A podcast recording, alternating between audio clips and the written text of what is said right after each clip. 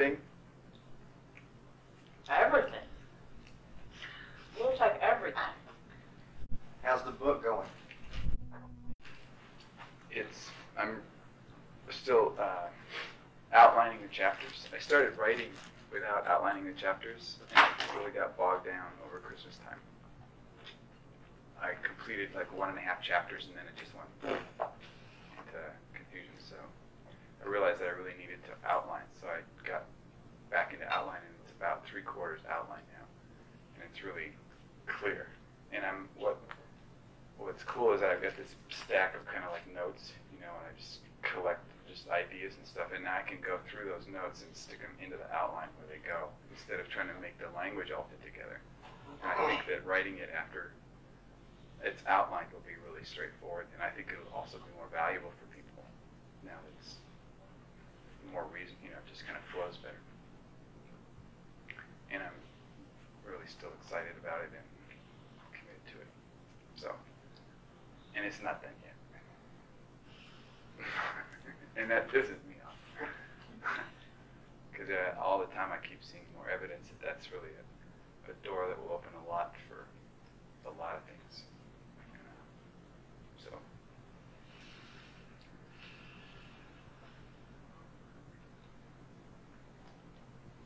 Yes, so um, this, you know, we have some time. We've been a little generous in our time today, so this is great. It's, well, it's almost 10. Actually, we have three hours, usual time. So, forget what I just said. Uh, are we going to, we're not going to twelve thirty? No, to one. I'll have to leave before then, I have one o'clock. Okay, well, we'll save the good stuff till after you guys leave. That would be, that would be great. Okay. that Sucks. Sorry, that's a gremlin statement. I, I would like to say something about yesterday. And that um, last night when you asked me how the that process was, or I can't remember the exact question. G O I N apostrophe No. S A N E. The I don't remember the question you asked me. If it was what was it like for you? I don't remember the exact question, but it just I was just amazed by how embarrassed I was to talk about it, and I, I'm sure that was obvious to everybody. So I just I just wanted to say that that just kind of to acknowledge how much I didn't want to talk about it and how much I didn't want to be there, and then I also wanted to say that uh, that I saw something really interesting in in in what I do, and I saw that I do it a lot, and I know y'all see it all the time, but that when that that at times I can move into I can I can be afraid and I can move in that, and that when I can't, I just I get I just want to I just want to fight, and that like how how little it takes to make me not be able to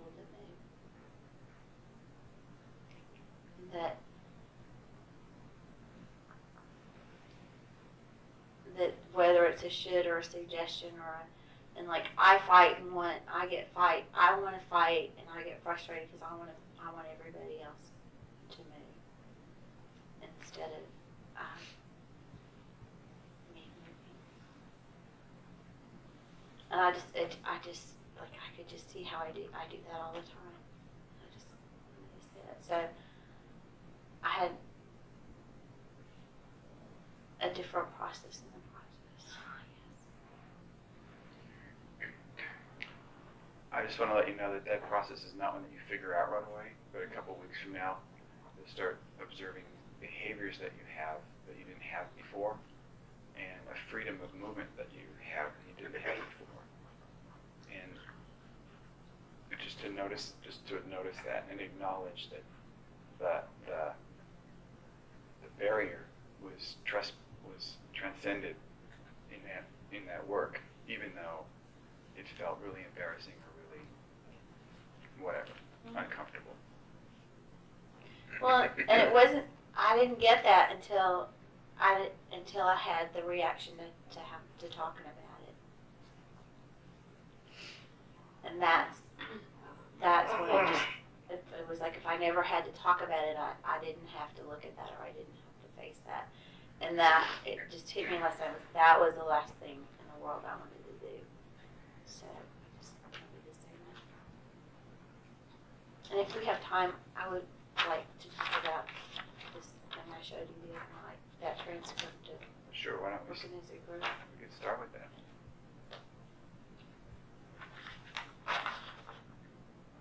Now? Well, I had just asked Clint that, and, and I talked about this at camp, that of this excerpt from a transcript from a camp day in August. Must have been August, of when, it, and we were talking about it again last night, but about, uh, Judy had asked the question, is are there other things that group or in the event or whatever the kind of processes that affect the universe and then clint's response was talking about like working as a group Why don't you just Just read read that? it? Yeah. so you said yeah making the Well, read- uh, read the question judy said my question is are there things that as a camp group or in the event or whatever or wherever that we could those kind of processes where it would affect the universe. And clint's response yeah making the event available is building archetypal matrix because you're doing it as a group. And in order to function as a group the group has the possibility of becoming a container for or a conduit for a certain kind of energy or principles that you're serving as a group not just as an individual. And a group can establish itself into what's called the configuration of people, or another way to name that, what is sometimes called, it's sometimes called as building an angel. So as a group, you're actually putting together an organism or a structure that's a configuration of people where each person has a certain role or an organ in a being body organism that you could call an angel. And an angel as an organism can serve forces higher than itself as a group. So you as a group could, could create, could have the possibility of becoming an angel that can serve something greater than yourselves. And the project of making the event available in the North American continent, being that that makes the the avail- that makes that available for people is the kind of a work that would allow you to become a configuration or an angel will build archetypal. And I just like I want to know more about that, and I wanted us to talk about that. After we talk, after that was said that day, I've just thought a lot about it, and it just hit me that that's um, like that's that's part of what this is about for me, and like I just I want to know more about it, and I just wanted to talk about it, and you know, and I've really seen like I've really seen in the last couple of weeks or in the last month, like a little bit of how that's working. And it like fascinates me. What did you see? I saw. I saw it. I, I saw how it took all of us. It, it took it took all of us moving and working together to make this event happen. And I saw that.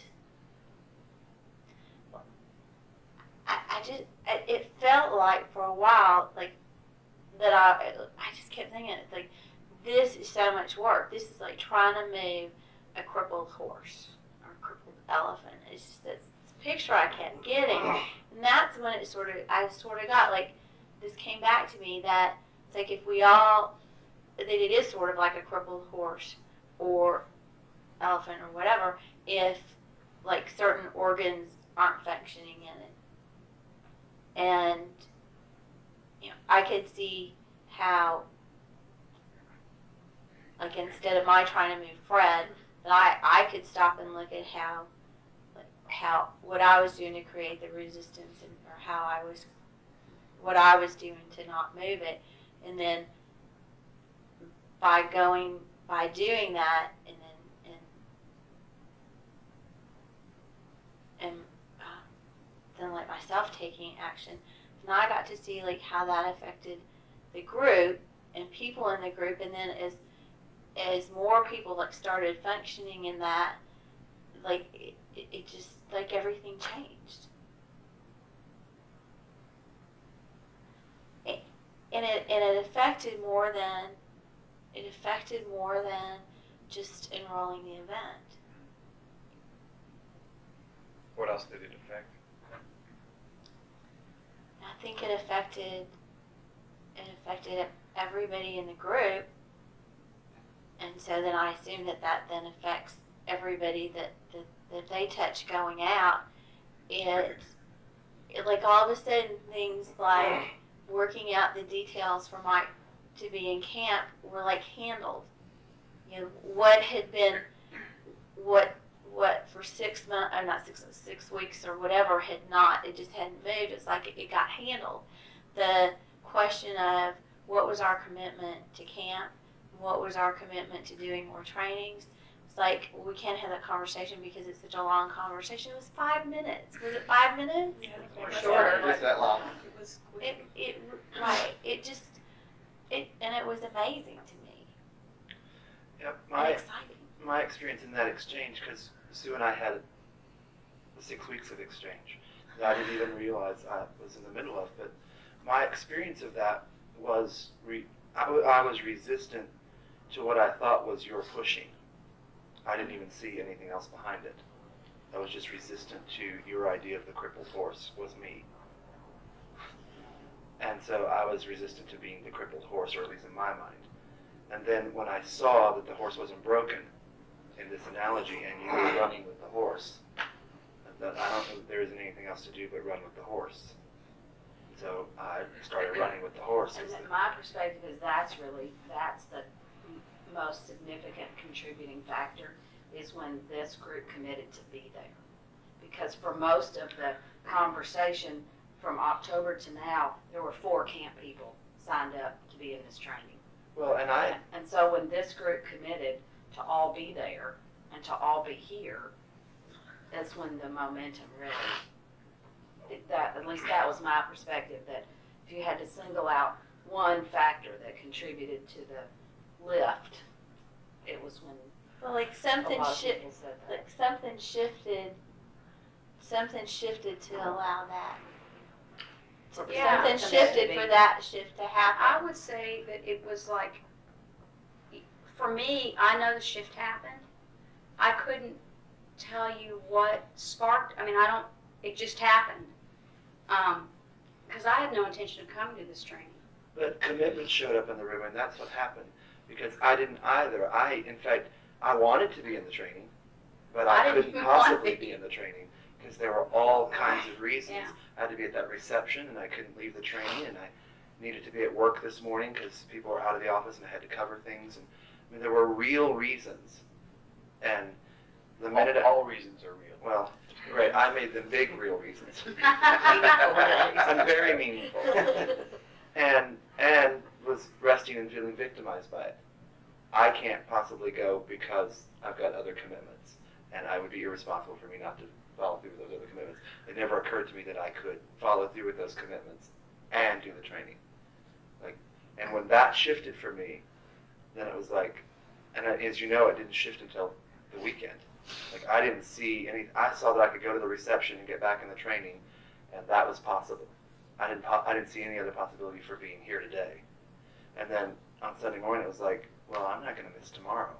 So since I'm not going to miss tomorrow, how do I not miss tomorrow, and still take care of what needs to be taken care of? I, I would, well, when I said that I saw how I fight, I like, I get scared and I fight.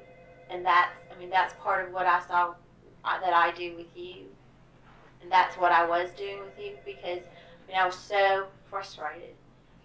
And, and like, you shocked me one day when you finally said, because I, I couldn't get why, I couldn't see that those were just reasons and circumstances. And when you said, I don't want to be in the training, it like it was such a shock to me. It's like then I got that it you know it if if I wanted that training to happen, then I needed to find a way to make that training happen, and it was going to happen not because you moved, but because something had to shift. The shift for me happened when you came to the group with the poster, and you instead of um,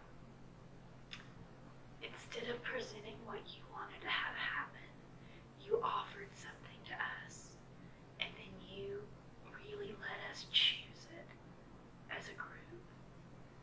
And I think that's when everyone chose for themselves, you know, to be committed and to be here. And in that choice, it liber- you know, each person's choice that served to liberate the whole group from like the harness of pulling it. And you source that, I think. And for, for me, it was like the logistics. You know, you came and you brought the numbers, you got real specific about what the picture was, and we had so many people enrolled, and we could break even if we wanted to do that, or we could not break even and we could, you know, do, be in a deficit on our next project. And I looked at that and I thought, why do we want to do? Why do we want to be in survival? Why do I want to be in survival?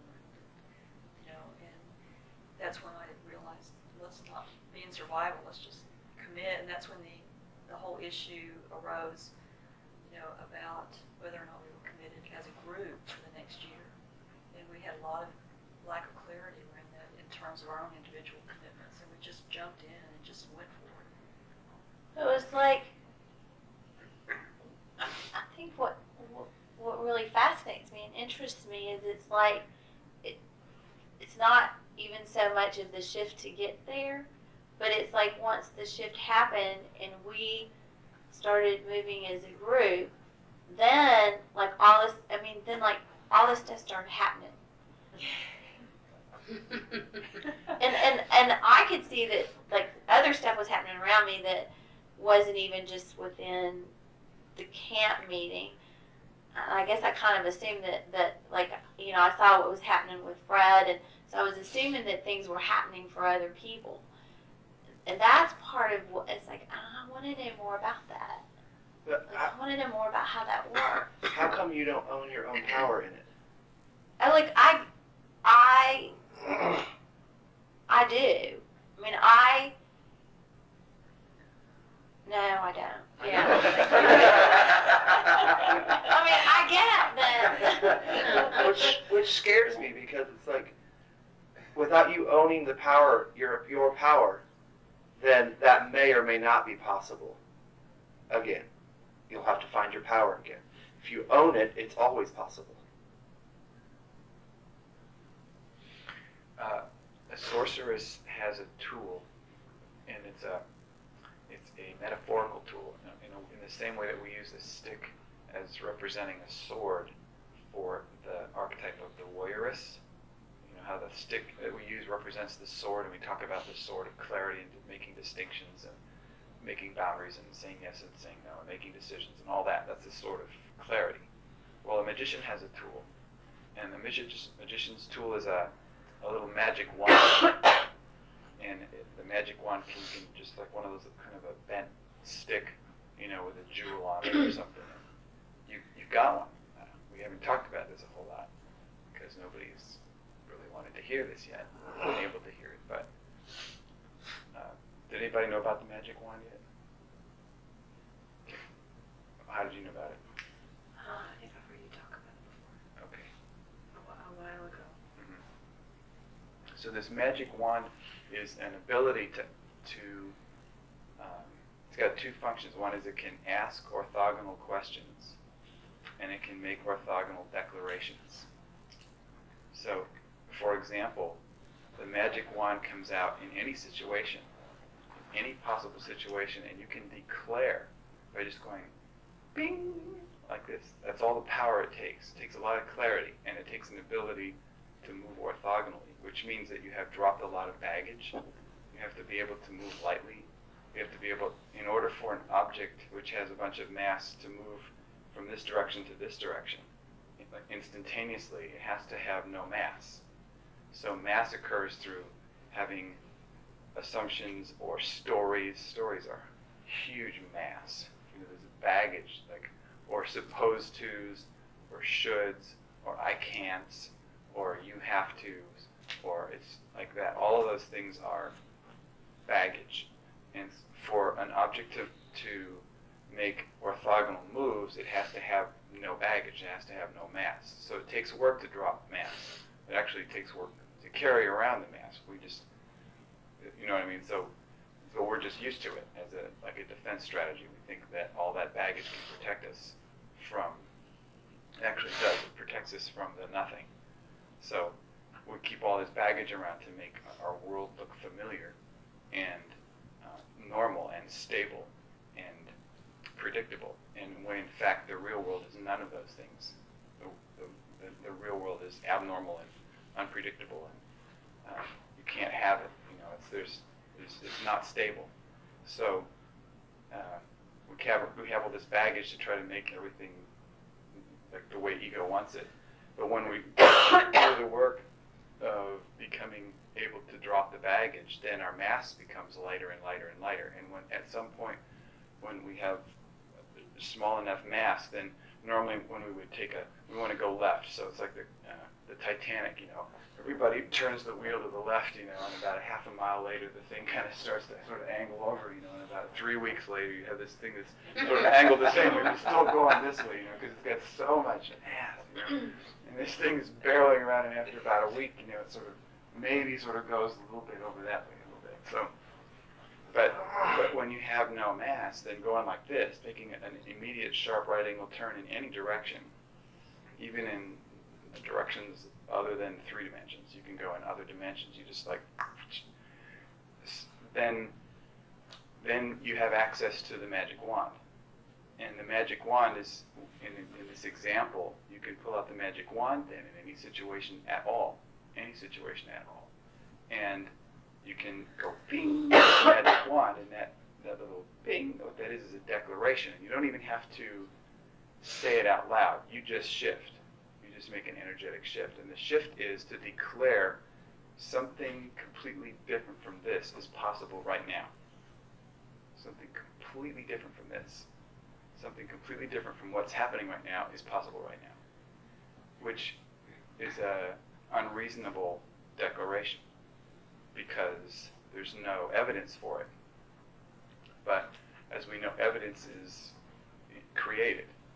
And so if you liberate yourself from relying on reasons or evidence, then you have the ability to sort of create meaning. You're actually creating, you uh, repackage the situation. It's called repackaging. That's, that's when you deliver it, when you redeliver the situation to another person so that they have the possibility of making a right angle turn in the instant also. You call that repackaging. So you become able to look at the exact same evidence, the exact same circumstances, and give it an entirely different set of meanings or an entirely different story, which is what you did. We're just describing what you guys did. Because you had all this evidence, there's four campers, you know, the date's coming up, we have whatever, all the evidence. And you look at that and go, you know, ping, something completely different from this is possible right now. And the space holders are the ones space holder, if the space, if if the space holder moves, then the whole space moves. But people are think that it's only the space holder who can move a space. When in an organization, for example, the boards of directors and the CEOs and all the top guys are usually the not, not the ones who shift the organization around because they have too much mass. They've got too much at stake. They have too much momentum in a, a supposed to be or a should or a picture or a position or a post. They so it's you know the idea is that um, how many revolutions were ever started by the aristocracy. So revolutions happen within the organization. So it's middle management who creates revolutions, which is us. you know, we're middle management. So we're, we have the ability to, to move orthogonally and create a revolution in any organization that we're in if we realize how much power we have, which is like what Fred was talking about. But you don't, but it's almost like James, you know, he was talking this thing, I'm powerful, I'm powerful. It's like, that's just a fantasy. There's like a level at which, uh, there's a level at which that word is, is meaningless because uh, saying I'm powerful is different from being powerful. Trying to do powerful, which is what that's about. I'm going to do powerful. I'm going to, you know, I'm going to act as if I'm powerful. It's like that's not it. It's, it's a shift in who we are. So. What I was going to say complete one thing, and that's that, that that power doesn't come from powerful, it comes from clarity. So that's the little magic wand. So the little magic wand is clarity. And uh, um, to produce big results doesn't take big energy, it just takes uh, no mass and clarity. It takes a little magic wand. What were you say? that's sort of a question state. Like, the group has an experience of that in you. We, I remember the same moment Mary spoke about. I remember exactly what happened. I remember how different it was. I remember how orthogonal it was. It was not in the space. And so there was huge clarity and huge power. And so the reason I said that to you earlier is that it's clear that the group has a reference point for it, but I didn't get that you had a reference point for it. That in your body you knew how orthogonal you were. Probably not totally, but I mean, like I know, I, I was So I'm saying something different to you, which is I know you're trying to put it in your mind in the I was this way and that goes here, and I'm saying it can't go there. It can't go in your understanding of how you were.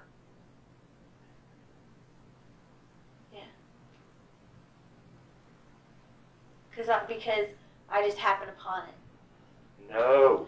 No, I mean, no, that's not uh, what. Because what I wanted to do was figure it out, so that I could do it again. yes. But what I got was if I figured it out, so I would, could do it again, it wouldn't work. Right. Yeah.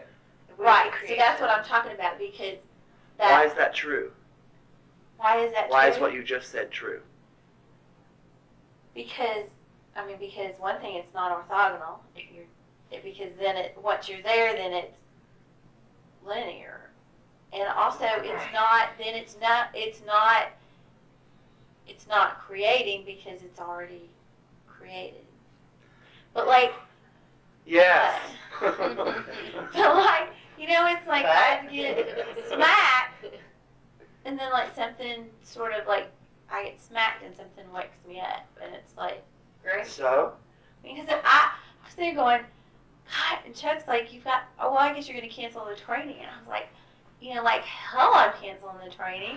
I mean, it's like, uh, Which So- commitment. yeah, because it was like, you know, Patty's coming from Washington, has a plane ticket.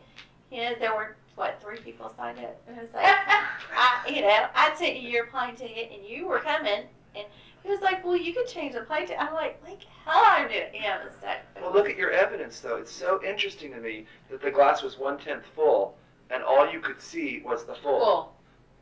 All you But- can see is we can't possibly cancel. The glass has water in it. Rather than oh my God, we're empty.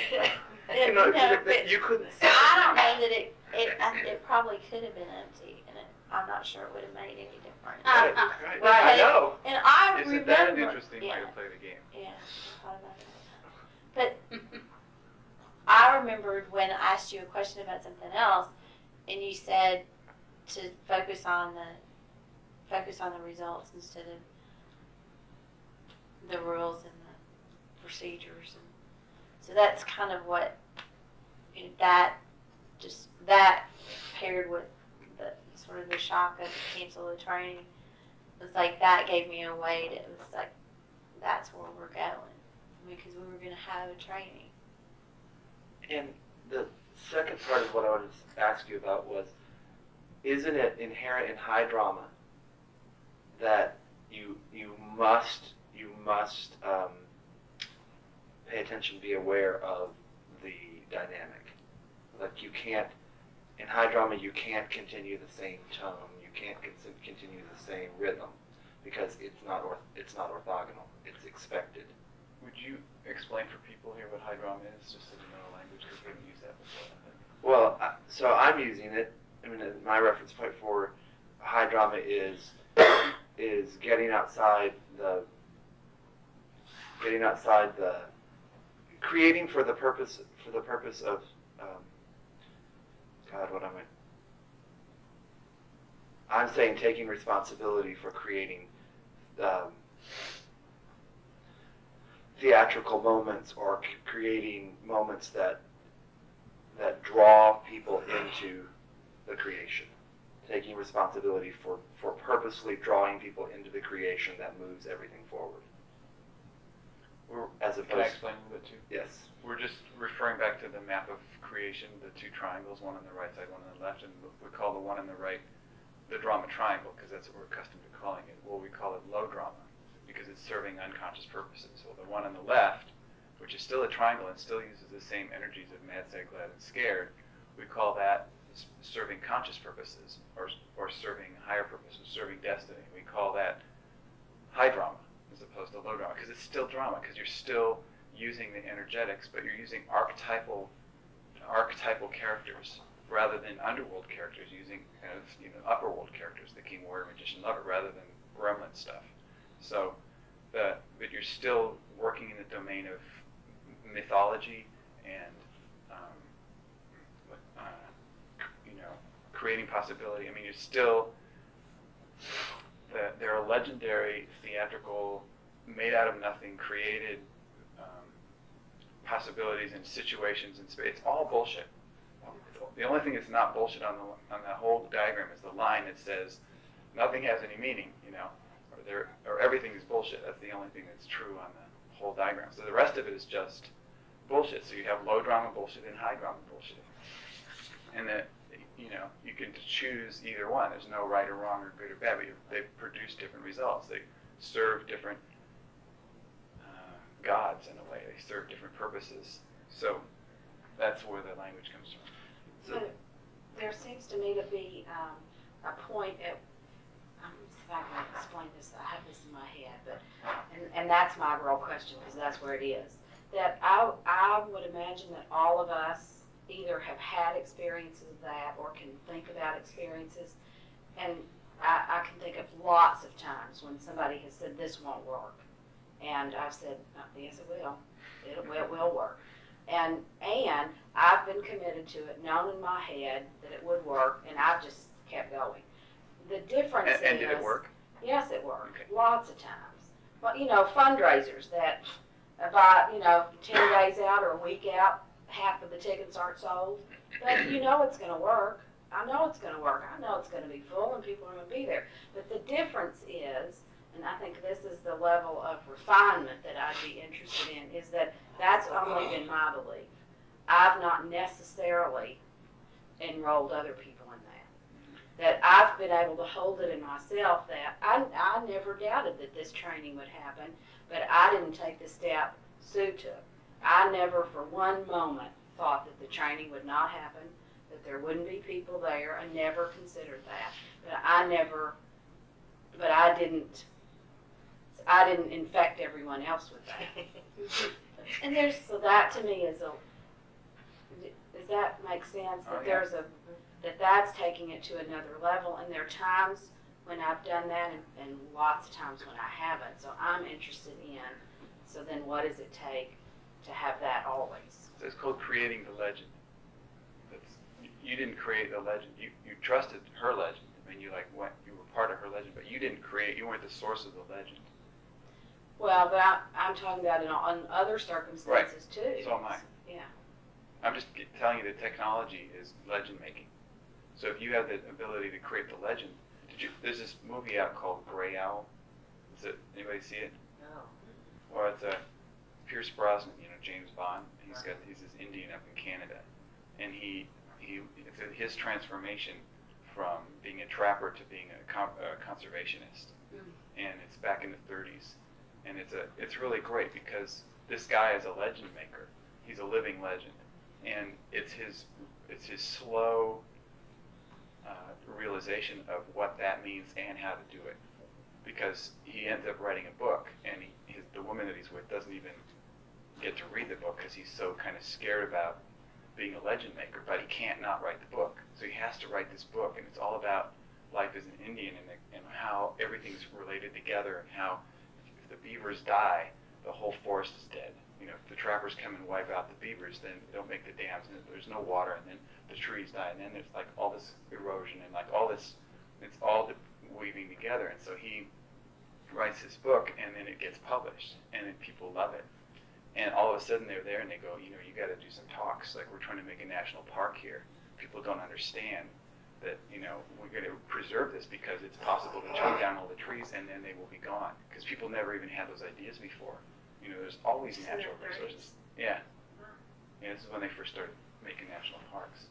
And this guy was, I mean, the end of the movie said that this guy was ahead of his time, but but he could see it was just like that. And so, but he, they said, okay, come let's talk. And the first talk was in this little lodge, you know, this many people, you know, they all said we have an Indian here, he's going to give a talk. And the guy comes in, and, he's, and he says, you know, I never talked in front of anybody before, and he and he's all he talks about is the legend, and people just, you know, are completely moved by this guy, you know, the legend, and it's like slowly he he he realizes the responsibility that he has in being a legend maker, in being the because nobody else nobody else could do it, nobody else had the clarity, and nobody else had the what, the position or the um, just the, the, the, possibility of it. He did. So it was had a because he had that responsibility and that possibility. He had to do it. So he he his whole quiet, reclusive hideout, you know, you know, Indian kind of thing. He had to get off it in order to create what he was really dedicated to creating, which was the national parks and that he was upgrading human software by creating a legend that allowed people to think in a different way about something about trees, which are just trees. You know, you cut them down and burn them. You know, it's like there's, a, you know, there's an infinite number of trees, and he was had to have changed people's ideas about that. You know, the whole thing. So this is exactly what what you're talking about, because you're talking about opening and you're building. E.J. Gold calls it um, creating universes. So uh, calls it, if you get up and he says, creating and destroying universes before breakfast. Hmm. It's, it's like becoming aware of that's how you can take a legend, make a legend, and make a new legend that, that, that as is or um, dissolves that legend and changes it into something else. Just being aware of it, that's what we're really doing all the time, but we're really usually committed to just making the, the legend like we, you know, the box legend about who we are, keeping it the same and keeping everybody else in their box the same, and like that's the legend we normally do. Would you talk about then why? Because that's part of what I want to know is why, at least I think, the results of what Betty Lou's talking about are so different from the results that I saw with with it as a group, with it as a group working. Get a little more specific, 'cause I didn't, I didn't track you.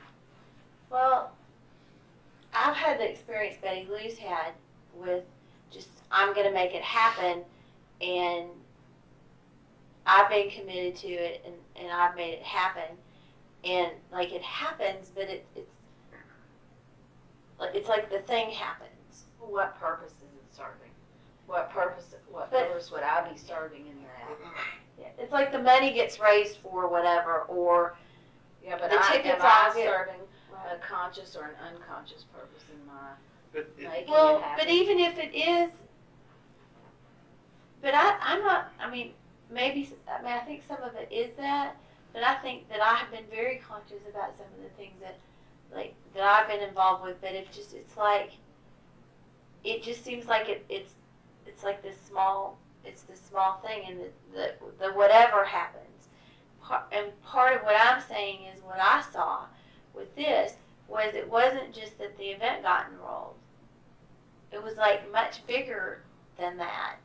And I guess I'm assuming that that some of that came out of the fact that it was the group.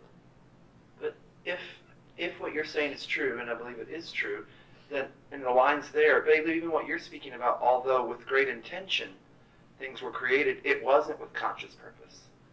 It wasn't over there consciously, I liked your phrasing, infecting other people.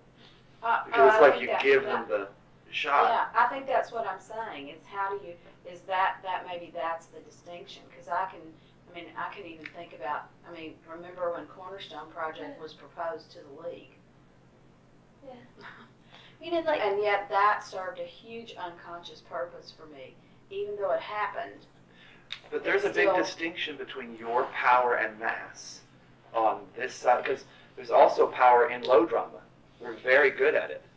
And it's not a value judgment of this is good stuff and this is bad stuff. I think what, maybe the question I'm asking is, I think that all of us have, have experiences and a reference for lots of times when we've been able to create something because we believed it was possible.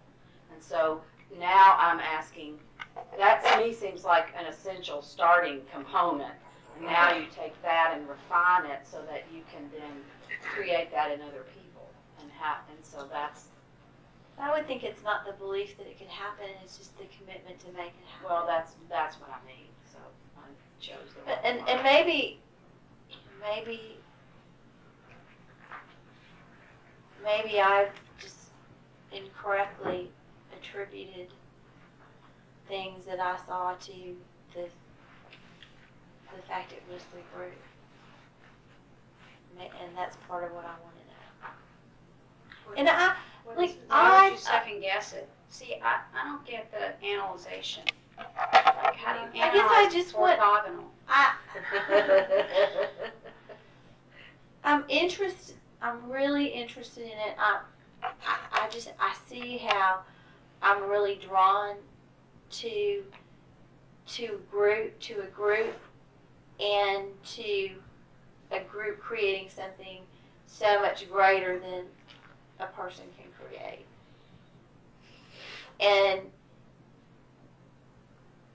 I mean, it's been that way for forever, but it's like this, and now, like with a lot of barriers out of the way, I, get a different experience of it because I see how I affect that, and so I get a different experience of it.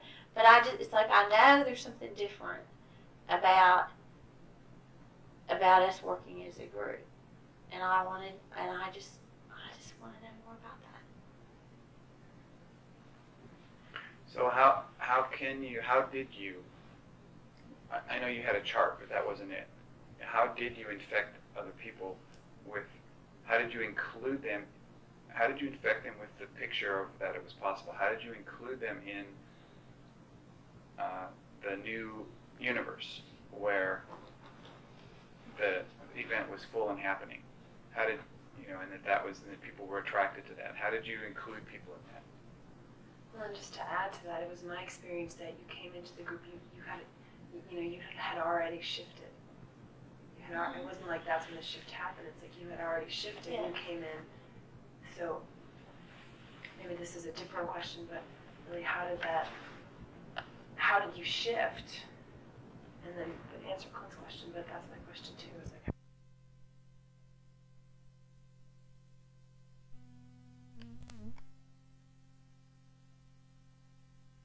The second week?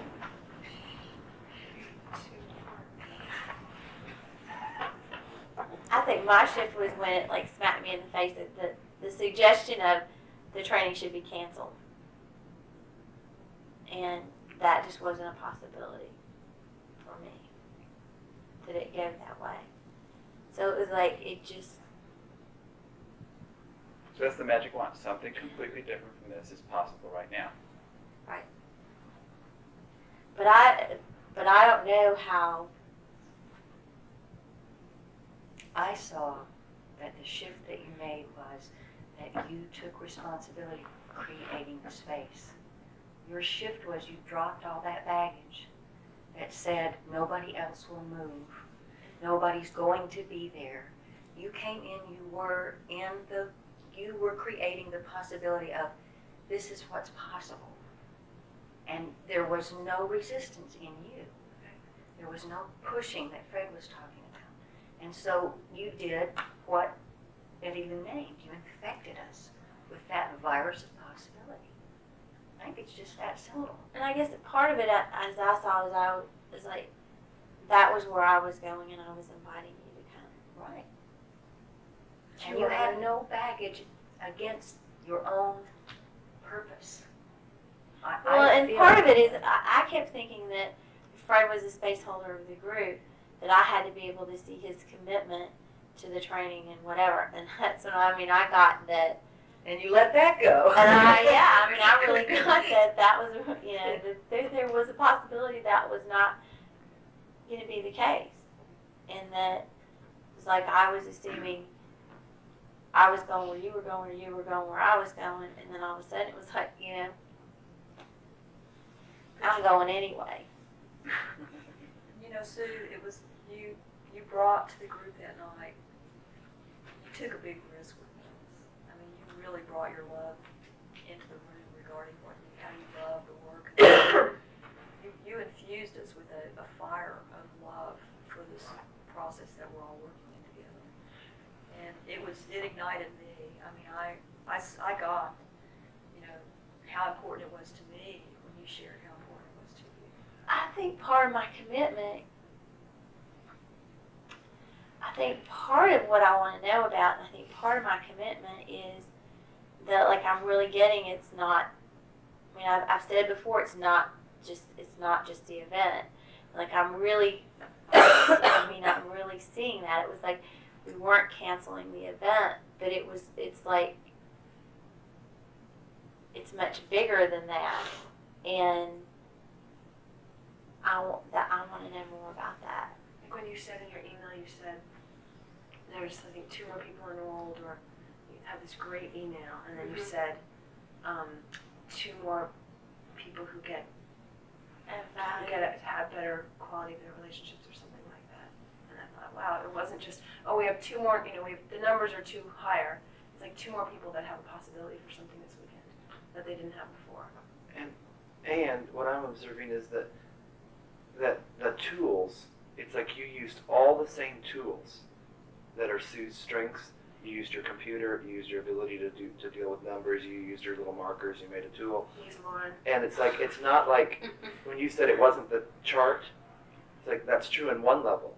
But it was that it wasn't it wasn't uh, it was that you used all the same tools, everything was the same and everything was different. It's that that tool looked nothing like anything I'd seen you do before, and every, the experience of you was that's not something I've seen before. I'm not seeing that. Oh, we're going here, we're going here, and even after that meeting, I don't get emails like that. I haven't been getting emails like that until this training. It was like every day it entered my mind because I went to work and it was like, "Hi, this is happening and this is what's going on." I was like, "Oh, good, I've got those postcards. Okay." And Yeah. I mean, every day, and then I would email you back. I just da da da da. da. Yeah, and I could see like I could see when I looked at how I was implementing it, and and and as soon as I started, you know, as soon as I finished the thing I was doing and, and got them in the mail, was like you called and said, "Can I fax this to you?" It was energetic though, because I didn't know you were doing that. I know that. like it was amazing. I know that, and that's part of it. Was when I said, in a way, I I get the I get the power that I have. It's like because because I could see those because I know I knew that. It's like we talked about it for a month. You had no idea I had just done that. And in the same hours of time that she was working on her thing, I was working on the postcard. It was like, Yeah, like I put him in the mailbox, and Fred calls and says, "Can I fax this to you?" Hmm. It was just, and, and several other things just happened. Like somebody called, "Oh, we had the meeting," and it's like this phone. I had talked to Anna on the phone, and I I talked to several people. Like we had the meeting, we had we had three people enrolled in five campers, two and a half weeks out, and so. Um, it's like we had the meeting and like the next day Anna called. It was like the phone started ringing. It's like- Yeah, and started calling, people started calling the office. yeah. well, and Mary's just- conversations with Brooke Right. changed, and it's like Brooke got the postcard and Mary staying in front of her, and Julie comes by and just wants to drop by for a moment and mentions that she might be available after years of conversation and Mary just really backing off and changing your energetic with her. Charles It Irvin shifted. called. Yeah, it was just- it was Sister Mike funny. asked I him, met Haley this morning, Uh-huh. and she stopped and said, "Hi, you did an event this weekend, didn't you?" And she said, "John couldn't come this time, but he says there's still a I said, and I didn't say that. I sent thought, him and wrote him a note. Yeah, because Yeah, I didn't call John. Talk to And I sent 90, 90 flyers, and about half of them wrote notes. Hmm. And and I, and I had to remind myself that it can it can. I'm glad to hear that. So it can it can affect.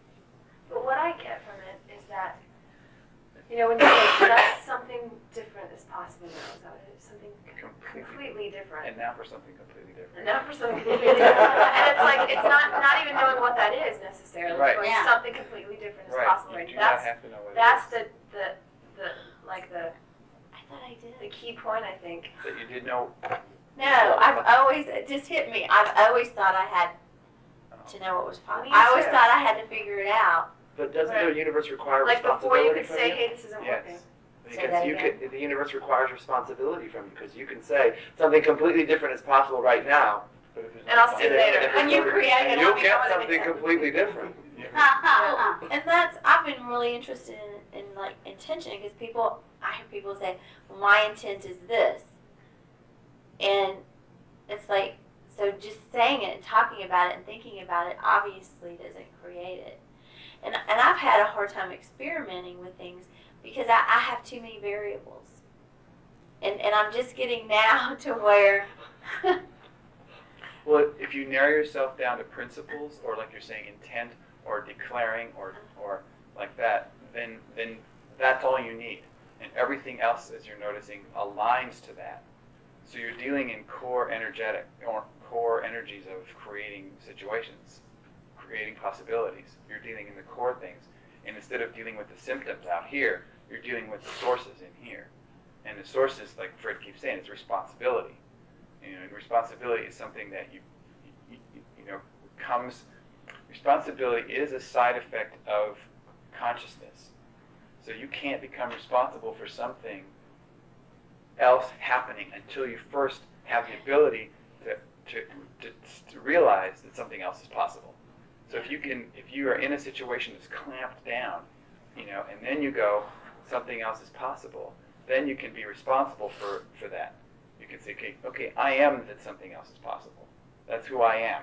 I am that, you know, or the stand for that, or I am, and then, and then things align to that. But if you first you have the consciousness, then you then the responsibility can go there, and then everything else aligns to that. Then you you know commitment, responsibility, commitment, and everything else just it's like a magnetic field. Yeah, and I see that. I always thought, or I see what what I do is I've gone. I get the sense something else is possible, or that something else is needed, or something else comes up. It goes something else, and I go, but I don't know what that something else is. So I sort of step down to something else. Yeah, I just I just over, like I, I, I just swallow it or something, and then when if somebody else acts on it, or if it gets called to my attention, I go, yeah, I had the sensation. I knew that that was there, but I thought I had to know. So to to really have that be that's like to have that be it really is to get something else is possible right now and to stand in that Mm-hmm. And let the next thing come is is good. And it's, it. It's like healing because if, if you go to the American Medical Association now, the first thing they say is you have a disease, and all of a sudden down into this box of like, well, that's what's happening, you know, and then you know people just die, because because they have because it's the American Medical Association, you know. So if you have the ability to go orthogonal in the clamp down box of an American Medical Association declaration, then then something else is possible from there. But you have to first have be able to say, I'm getting a second opinion, or you know, like like are you like you know, fuck you, you know, like you you know, kiss my ass, or you know what I mean. You have to be able to like you know have it. You can have it that way if you want it, but you can have it any way you want it. And I don't want it this way, so I'm gonna want it some way else, some other way. It's it's that's really evident in what's happening for Frank and what's happening in John's life. Like with Frank, Frank is Frank is becoming orthogonal. It's like it's it just is not going to be that box, and and it's not denial. That's what I was just Like, it's- say. It doesn't feel like denial. It's not denial. I mean, it's like Mhm. I was worried at, at the very first steps with Frank because I thought, no, this can't become denial. It's not denial. I've been with him more than I've ever been with him, and it's becoming orthogonal. And with John, he can't possibly. This is all not going to go anywhere. This is, this is. I just want to respect his privacy, but um, with John's wife and her shoulders, he can't possibly see how he might be creating that on any level, and therefore Or there's no participating in the right. Right. And so there's absolutely no possibility other than the American Medical Association. And he doesn't even see that, regardless of where she is, he could declare something different Mhm. and affect that. And so he still sees that she's the one who has to get the healing, even because they're her shoulders. Well, it's like as a society, that's what our whole culture is based on is creating systems to take the responsibility away from ourselves. That's what that's what all culture is. If you look out here and you look at everything that is here, you know, look just look around in here, you know, art, light bulbs, glass, air conditioning, you know, indoor plants in the middle of winter, you know, like all this stuff that we have is is is is a result of terror. At, at the fact that the only truth is that we're going to die. And and and the other truth is that everything's bullshit. So we we have all these this whole culture that we create, television, you know, the whole thing is all about keeping things linear. You know, keeping things predictable and controllable and safe and nice and like that. And then the, the exception is under control, and the exception is well, and and some people die now. You know, you know, it just happens. You know, some but the thing, instead of having it the other way around, like a whatever, a Tibetan, whatever, you know, like the foundation is, we're all dead, you know, already dead. We're already, it's already a done deal that we're going to die, and The chalk has hit the floor. the chalk has hit the floor. It's a, it's over. You know, this is all. And here we are, and hello, and you know, there is nothing. There's nothing. It's all bullshit. And, and, and so it's like if you start there, then you have, then you can function outside the systems and outside the boxes, and that's what you're talking about. So with regard to a group, it's very true what you're saying that a group can create something that an individual cannot. And partly that has to do simply with the, the machine, you know, the psychology of the machine, because our individual psychology, if we do battle with our individual psychology, it's, you know, it's 50-50. You can't you balance, in some ways you don't even know if you're winning or like that. But if you get a group together who, and here's one of the secrets, one of the secrets is that you gather in the name of a principle that's greater than yourselves. So that's why the event is a crucial element here, because we're gathering in the name of serving possibility, or serving what the event creates for people. So we're gathered in the name of the event, which is a, a you're not just gathered together for no reason, or gathered together for tea, or gathered together to be social. You're gathered together to serve something greater than yourselves. You're gathered together in the name of camp, for example. So this is a camp meeting. This is a camp group. Camp is a force that's bigger than all of us. It's bigger than it's bigger than us individually. So you call the meeting in the name of camp, for example. So like when we ring the bell, you know, that's it. Like everything else that isn't camp isn't here anymore. We are. So when you call forth or bring down that energy, it's it's it's, it's like we're involved in a in a uh, um, a field, a morphogenic field, a field that's greater than us, and its influences what's possible in the space, and it's a it's a different set of possibilities. Like you said, we're calling in forces that are are way bigger than us. So that's one element here, is that when you call together a group in the name of something, then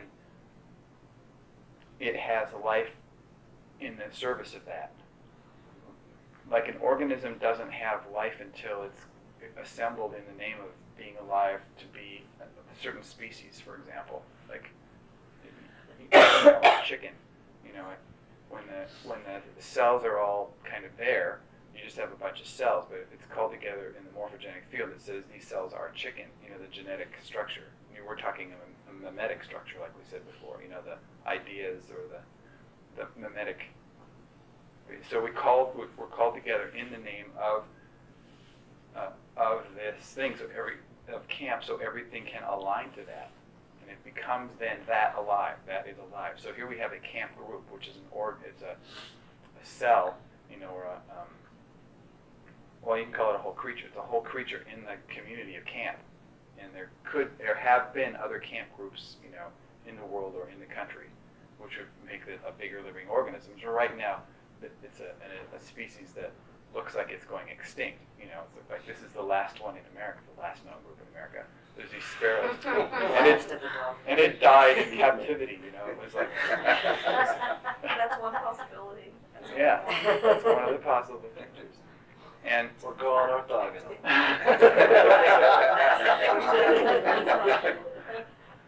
and so another another energetic another part of the thing about working in groups is like you said that it necessitates different individuals to function as different organs in the group.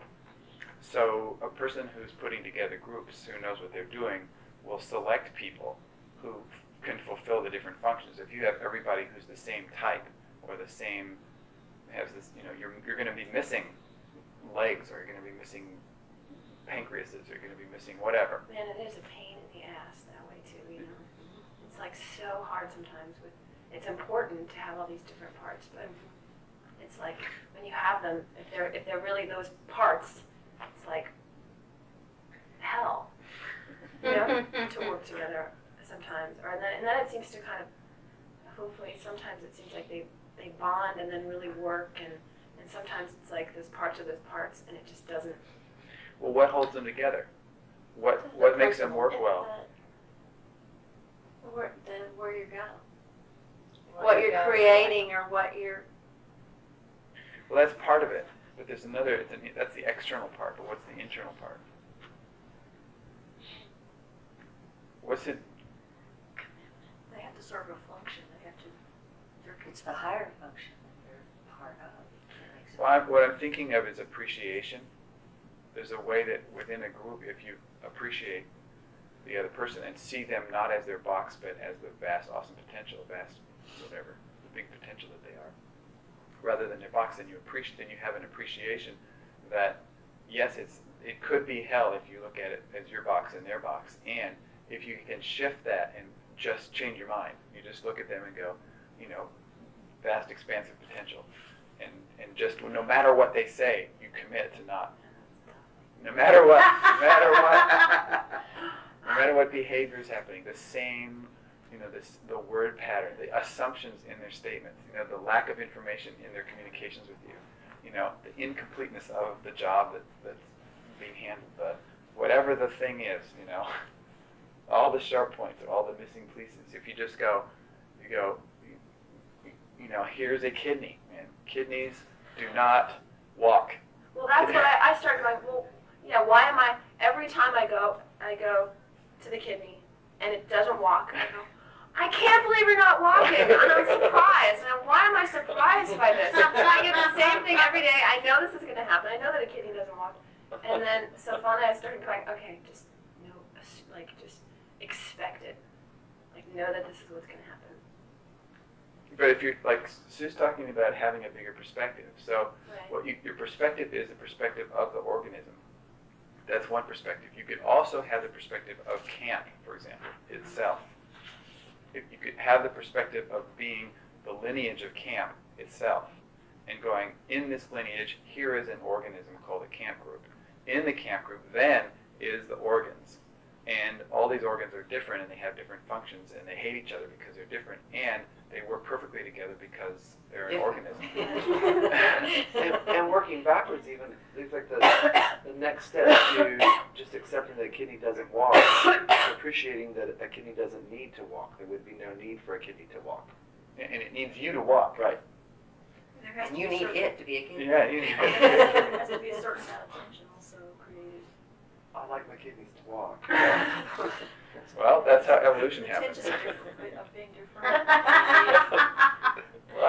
kidneys? How did you get your kidneys to walk? Sprout feet. Need necessity. I went orthogonal. Yeah. Well, the thing, like you're talking about, Vicky, is that the tension thing. Is like there's the um, the creative force, and then there's the sustaining force, and then there's the denying force. And the, all three of those forces are always needed within an organism. What did you say, the sustaining force, the denying force, and what? Creating force. Yeah.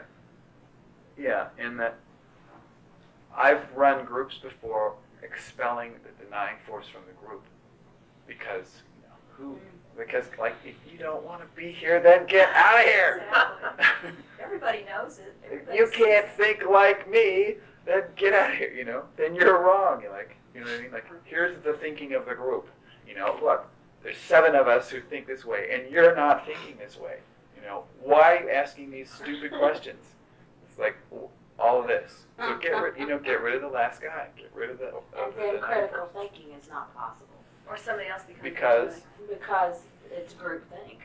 yeah, there's you no miss the person who has the possibility of saying something else is possible, or did you think about this, or what if this, or why not this? Well, the interesting one principle is the interesting thing is that if you do not have the deny, denying force within the group, it still has to exist. Therefore, it comes from outside the group. Hmm. Therefore, you're having a group like this, and the, and the policeman comes on the door, or the mailman comes, or the power goes out, or there's an earthquake, or Yeah. you know, or the, or the kid has an accident and you can't be here, or you know what I mean? Like the denying force Ah, comes yeah, you know the the greatest, I mean, one of the biggest stories used to illustrate groupthink is the Challenger. Is the Challenger, the space thing that blew up? oh that when they traced it back and in the original conversations, they there had been many discussions of, or there had been people who pointed out that the O-rings were defective, and the group overrode them and wouldn't listen to them and expelled them from the group. And so, isn't the ultimate denying force that the thing blew up? yeah, came from the outside. Hmm And, and we have denying force within each of us. You know, it's like that's what we bring also. We bring that, that inner tension between what we want and what we, what we want, wanting to stay in the box, wanting to enlarge the box. So we fulfill that function individually. So the space holder of the group, if they understand that principle, then will in, move to include the denying force, and will in, uh, intentionally make space for the denying force, being a yes for the no. So when the no is there, you go yes for the no, not as argument against it, but as with it. It's like a from behind supporting the no. Like you did with Curtis in the training when he said, "This is all bullshit," and you said, "Yeah, it is bullshit." But it wo-" and he said, "But it works," and you said, "Yeah, it works." What is it? And it's like you went with him. Uh huh. It's yeah, it's exactly right. And it's cool to do that because you you have to have no mass to be able to just go like that. And it's cool to do it because um, because it's just really efficient. You don't have to waste any energy. You don't have to be afraid of being a target because you aren't there. Because it looks like you're a target. People can shoot everything they have at you, and they won't hit anything because you, you're not even there.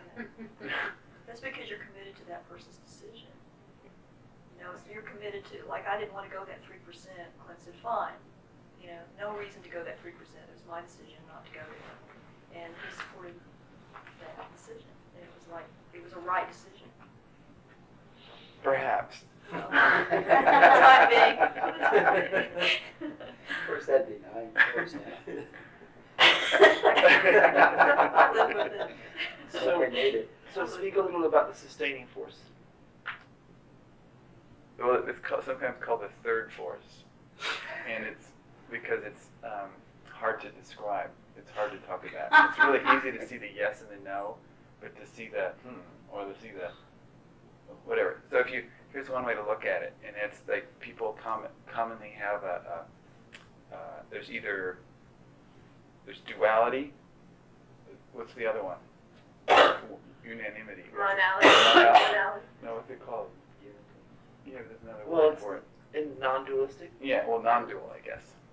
Non, there's dual and non-dual. Yeah. Right. Okay, so that's what we think. We think this is the non-dual world. No, we think that you know this is the dual world where there's us and them, you know, or over there and over here, or like there's this duality, light and dark, you know, male, female, you know, positive, negative, all these dualities. We think that's it, and then or there's non-duality, which is just one, you know, it's just like nothing or everything, and that's what we think. But the third force, you can get an idea about the third force. If you get that, it, it, here's me, here's James. Okay, but in order for James to be over there and for me to be over here, there has to be a space between us. Mm. So if you have two, you must have three. There's either one or three. And this thing, there's no such thing as duality. It's it's it's dry out. There's got to be the thing, and this thing that's between us is the thing that connects us. Like that thing that we think is a gap or the thing that separates us is in fact the thing that connects us. We spent a lot of time when I was dancing really physically experiencing, or, you know, I mean, that was one of the ways that I was taught. There's the floor and here's your body, and there's a hell of a lot between your floor and the body, and that's what makes your movement and the dance possible. Really, your relationship with it is as important as the floor and the other dancers and the Yeah. That's what Martin Buber calls the I and thou. It's that communications theory. It's the same thing in any transaction with an audience and a performance, television and an audio. I mean, any any any transaction between an audience and a, a happening is that what's studied, what where the creation happens, is in the gap mm-hmm. between the two. And so it's so hard to get people who are standing on a stage to understand that. Mm. Like, but I'm standing here. Like, then you have to move their mind to the gap. And that's that's the fascinating thing about working with performance is actually getting bringing them into the gap. Isn't that funny that we all, that in, in all of our own ways, we have an experience of that in between? From dance, from communications theory, from theater, from, I was thinking of music too. from music, from, Space between two notes. from The work integral. with speech Yeah. and children Energy and that, we all, Mhm. and body work, and The- it's interesting. Here's, here's another way to think of it, and that is timing. Yeah. It's, it's about timing. in my inarticulate, that's what I was trying to say earlier about the dynamic. Like, I was trying to ask you a question to get, I didn't have the language for it, but I couldn't figure out what the hell happened, what was in between. And in both, in both of your processes, I could see that that's what was happening, that there was a created dynamic, a created timing, a created, I don't know where, I mean, something emanating from your body that was in rhythm to something not being expressed. There was a, a rhythm to it. It's like that was the expression. So I wanted to say that I was talking with Fred, and Fred was mentioning how you could probably say it better than I can. So, but the in the campfire group originally, as campfire groups went, the people would uh, come into the campfire group, and then there would be the experiment would be happening in the campfire group. Their, their, their whole life was normal, and everything happened in their life as it always happened. And then they would come to the campfire group, and something strange would happen. On you know. Tuesday night, you would come into the group to practice or to experiment in the Just group. that It's the other way around. day. And that's what I said to him at, at lunch is that all of, all of what has happened now is that our, our experiment is from October to January. And we get into the event and check it out, ask questions, push forward, get a practice, get something to work on, get some new information, get a different experience, and then practice. That's, yeah. After the, at the end of the last camp day, you said, "What's your homework for the next three months?" I Can't tell you how many times during that that period of time that I would think, "Oh, I'm working on this and this and this," and I mean that was one of the, one of the things I said was that part of my homework was that I would hold the event differently, and I would think about, and okay, well, so I tried that and that didn't work, so then I would try that and that didn't work, and it was like I was getting an urgency about it. You know what just occurred to me that is so valuable about about what you about who you're being in this group is like you're holding the memory. It's like you have the institutional memory because you reminded me what my homework was Well, I, over and over. Whether It's you a- like it. It's a blessing. It's a blessing. Yeah. It's it is absolutely a blessing. You're 100% on. Like in the in the demands we did, the instructions went in one ear and out the other one, and you got them. all right. You held the memory of them. I never even heard them. So it's like you it's like you are the memory bank of the group. Yeah, but like then I, then I take an, that and hold on to it, and that limits. Sometimes. So it has its own challenges. one I just- positive. Yeah, and I I mean, and I see like, like, you know, one day I just, I emailed Beth and said, what's going on with your, how's your homework going with whatever. And it was like, oh. I said, haven't thought about it since that moment. And I, I, so I I actually haven't thought about it since that conversation. Thank you. So be careful. Call me next week, please. I think it's an extension. Yeah. Kristen has that same, that same beauty and that same willingness to like be aware of where people are in terms of her own relationship with them, and I really admire that. Was was that each of us here has in in our lives a, a group of people that we're working with. So we're at like a this is a, a leadership forum in a way. So the the campfire group is actually an organism of leaders in in in in the way that each of us has kind of an extended, you know, blob of people, and some of them interact, inter, interconnect a little bit, like your blob and your blob kind of mesh a little bit, but then, but but your group, you know, but your experimental, your laboratory is essentially your laboratory, and yours is yours, and yours is yours, and yours is yours, and you've each, everybody has their own groups of people that you're working with. That you take the principles and this, the, the energetics and the things that we're learning here, and going right back into your environment and saying, hmm, my laboratory. Wow, I've been missing my you know, I, I didn't have my magic wand available. You know, now I've got my the new tool I can use in my my laboratory, and I'm going to walk around, ping, ping, ping, like you start doing the new experiments with every, you know, in your group. And then what I was telling you, Sue, in that last email, I think was something like, when you, when I discover that what's happening in your own individual laboratory is that you're training people to be able to do what you're doing when I find that you're teaching people how to do what you're doing and also coaching them and how to coach other people to do the same thing. Like if you're in, if you're putting together uh, a team or an angel, if you're building an angel out there and you're building an angel there and you're building an angel there and you're building an angel there, it's like you're building these groups of people that are committed to serving principles higher than themselves and with using forces that are invisible for doing things that are impossible and for no reason. And, um, that that's my wish. What I would wish. So so one thing is that when you when we come back in here to meet, you can say, well, in my laboratory, I've tried this and this and this and this one grew up, you know, and this one is like just sitting there, nothing's happening. What is missing an ingredient, you know? And like where are my tools? You know, I'm I open my this, you know, this part of the toolbox and there's nothing in there. And I got to do these whole kinds of things and I don't know how to do this or whatever. That would be a great another great way to use this. It also shuts down the whole idea that, oh my God, what am I doing in this laboratory? Right. You know, instead, Can you tell us what? Did you tell everybody what No. you were telling me? No, I went. To, I think I told a few people, but the when I left the training, I went downstairs and started setting up a reception and went over to the space and was at a cocktail reception for, with donors and all that stuff. And all I could see, I mean, literally, all I could see was mm-hmm. just shit.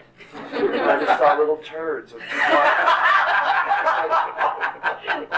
I thought, I don't want, what, what, am- what am I doing in this shit? This is not my laboratory. that wasn't my experience. I just thought, this is not my field, and now what I just heard you say is, Yes, it Yes, it is. that's your field. Don't don't close your lab. What? And talk about the change you had at your work when you went in there and, and you know saw that like why am I here at this job? Remember when you were telling me that? In the, in the car. Yeah. Yeah, the the well, I don't know how to make that short. Um, the thing I've what I've been I had had to try to figure out why I was at the symphony. I mean, I kept after the first month wore off and it was kind of fun and exciting. I thought, why am I here? Hmm. And I started looking around. I was in a board meeting one day, and I just started. I mean, what I saw was the energetics of the, that was hap- that was happening in the room, and I saw how decisions were being made and who was being invited in to make decisions, and just the whole structure of how these men who come from the business world are making decisions, and and the women who've been invited in are selected in their loop. You know, they they have just been working energetically, and I kept thinking, now what? And the minute that happened, I thought, okay, that's why I'm here. I'm here to to understand the loop, understand the energy loop of that happening, and to participate, and to to um, it's even bigger than that.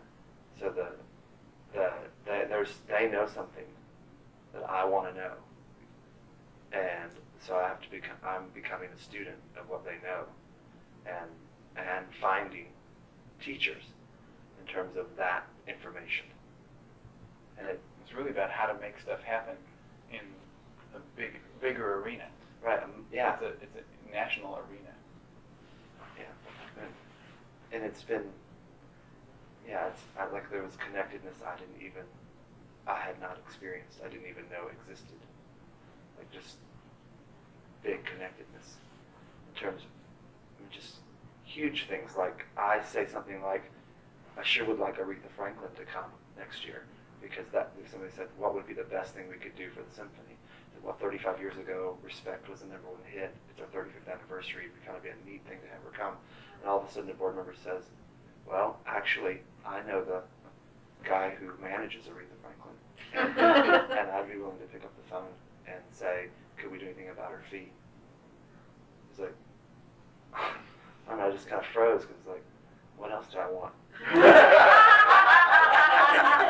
How did you know that was the number one hit thirty-five years ago? Well, I didn't. I, I didn't. I just said, I, you know, I didn't present it like an absolute. I just said, what if like, 30, you know, Aretha Franklin's been hot forever. So what if like 35 years ago, Respect was the number one hit? She would be like hot, and he's, and then somebody said that. Well, what if it wasn't? I said, so we'll find a different song that was number one. She's had a number one hit for, for you know, so we'll find something else to plug it. We can sell it from, you know, uh, whatever. You know, we can sell it any way we have to. And so that's when the conversation started. People just started throwing things in the pot. There's a, I'm working with Bernard over in Germany, and kind of some, just, uh, we like, try to reinvent each other every time we have a phone call. So, you, know, you have a phone call and you try and reinvent the other guy, whoever wins, everybody wins. So, so one of the things that we came up with was, uh, ex- was exactly uh, along these lines of what do you want?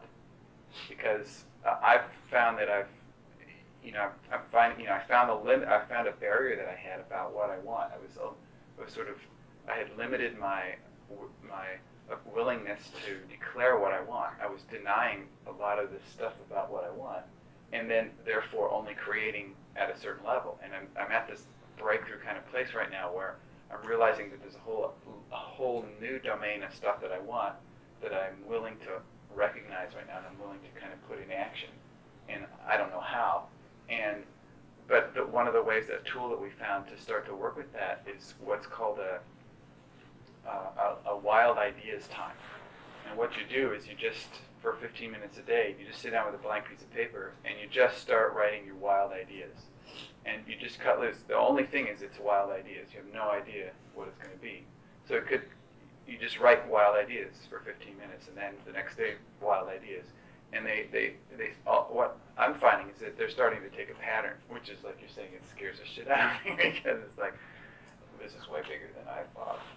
And like that. So, but I recommend that, that what you do with your, in your own laboratories, you spend some time writing down your wild ideas about like what you want. And then that's outlining the next set of experiments for yourself. I was gonna say, it certainly makes it, when you think about it being a laboratory and, and creating wild ideas, it certainly makes it essential that you're light and can move. And that, you know, just would, it just takes on a whole different, takes on a whole different level of urgency to me. That not having baggage and being able to, otherwise you couldn't do it, you couldn't sustain it. You might be able to do it once. We couldn't even be having this conversation mm-hmm. unless people in here had done years of work of dropping baggage. Well, which is what's so exciting because it's like we don't even know the conversations we can have. And it's exciting how much baggage we've dropped in a year. Or for me, how much dropped. And yet the thought of, you know, the thought of taking the, uh, the thought of really acting on an idea that just came up for me on Friday, it's, it scares me to death. My, the conversation in my head is, well, I can't do that. I don't know enough to do that. I'm not capable of doing that. And We shifted, we shifted as a group in that area. I mean, this is obvious from what we talked about earlier. We've made a shift, so things will show up, I think. So, I, like for example, Mike, I don't know if you realize how crucial your being here is. Like, you, you don't realize what the crucial piece is. Uh, I don't. I can't. I don't even know what it is. I just know you need to be here. Uh, and even though you haven't said hardly one word the entire day, you're you're holding a, a crucial element for this organism to be alive. If you weren't here, would we'd be crippled. We'd be a crippled elephant. We'd be more of a crippled elephant. So even so, I just need you to know that.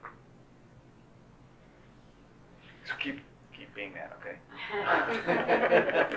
I, I really like the idea of, I, I'm really, um, I'm really drawn to the idea that this, that how we use this group is to report on our experiments in our own mm-hmm. laboratories. And to, that makes it, that makes feedback and check-in and all that take on a whole other level of, of criticalness or whatever. Or And dealing with ego. Or use. Yeah, I think we've been doing that, but that, I mean, that we've been doing that, but not consciously. And so the fact that we can draw it into consciousness and know that that's our, that's what we're doing. Shifts Well. I, I had a moment ago written down the thing I was gonna ask for feedback on the next thing, which is why do I create alone? And that was way before, I wrote that down before we talked about it being a laboratory. And this woman in Dallas that I want to know and meet, and how do I, and so I need, I need you to not recreate the same thing that I've always done and think that I can move this by myself. So it seems like just in this conversation, that, and probably we've all been sitting here with some mm-hmm. idea rumbling around in our head of what, so it just has, form has arisen just from this, as this conversation has moved along about what, how we can use this. That's very exciting.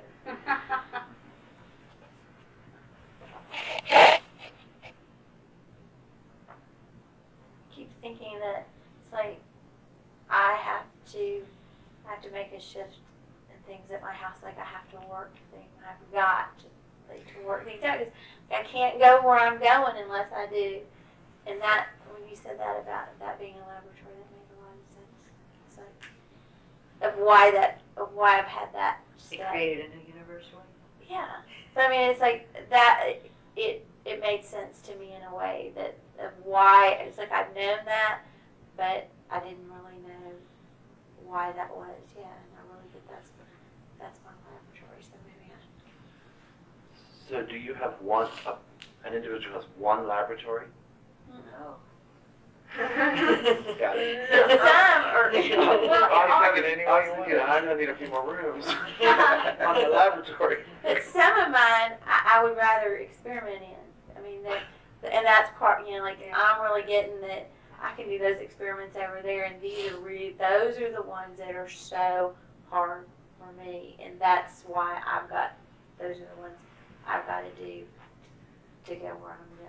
Maybe you just have to move your orthogonal machine from your laboratory. Yeah. Get some wheels on your orthogonal machine. Laboratory. Well, Or it's sometimes so it's but, lying. yeah, but like last night, I, I Or said that. I like I knew what was gonna happen for the next couple of days, and then um, it's like I get punished. I go away to the event, and like I get punished. Well, it was kind of funny because it, it was ha- well, the dog did not even get up last night when I got home. She still didn't get up when I was there this morning. I mean, she's like ignoring me. I said hi to Chuck, and he like turned around and was walking into the other room as he said hi back. And um, Hold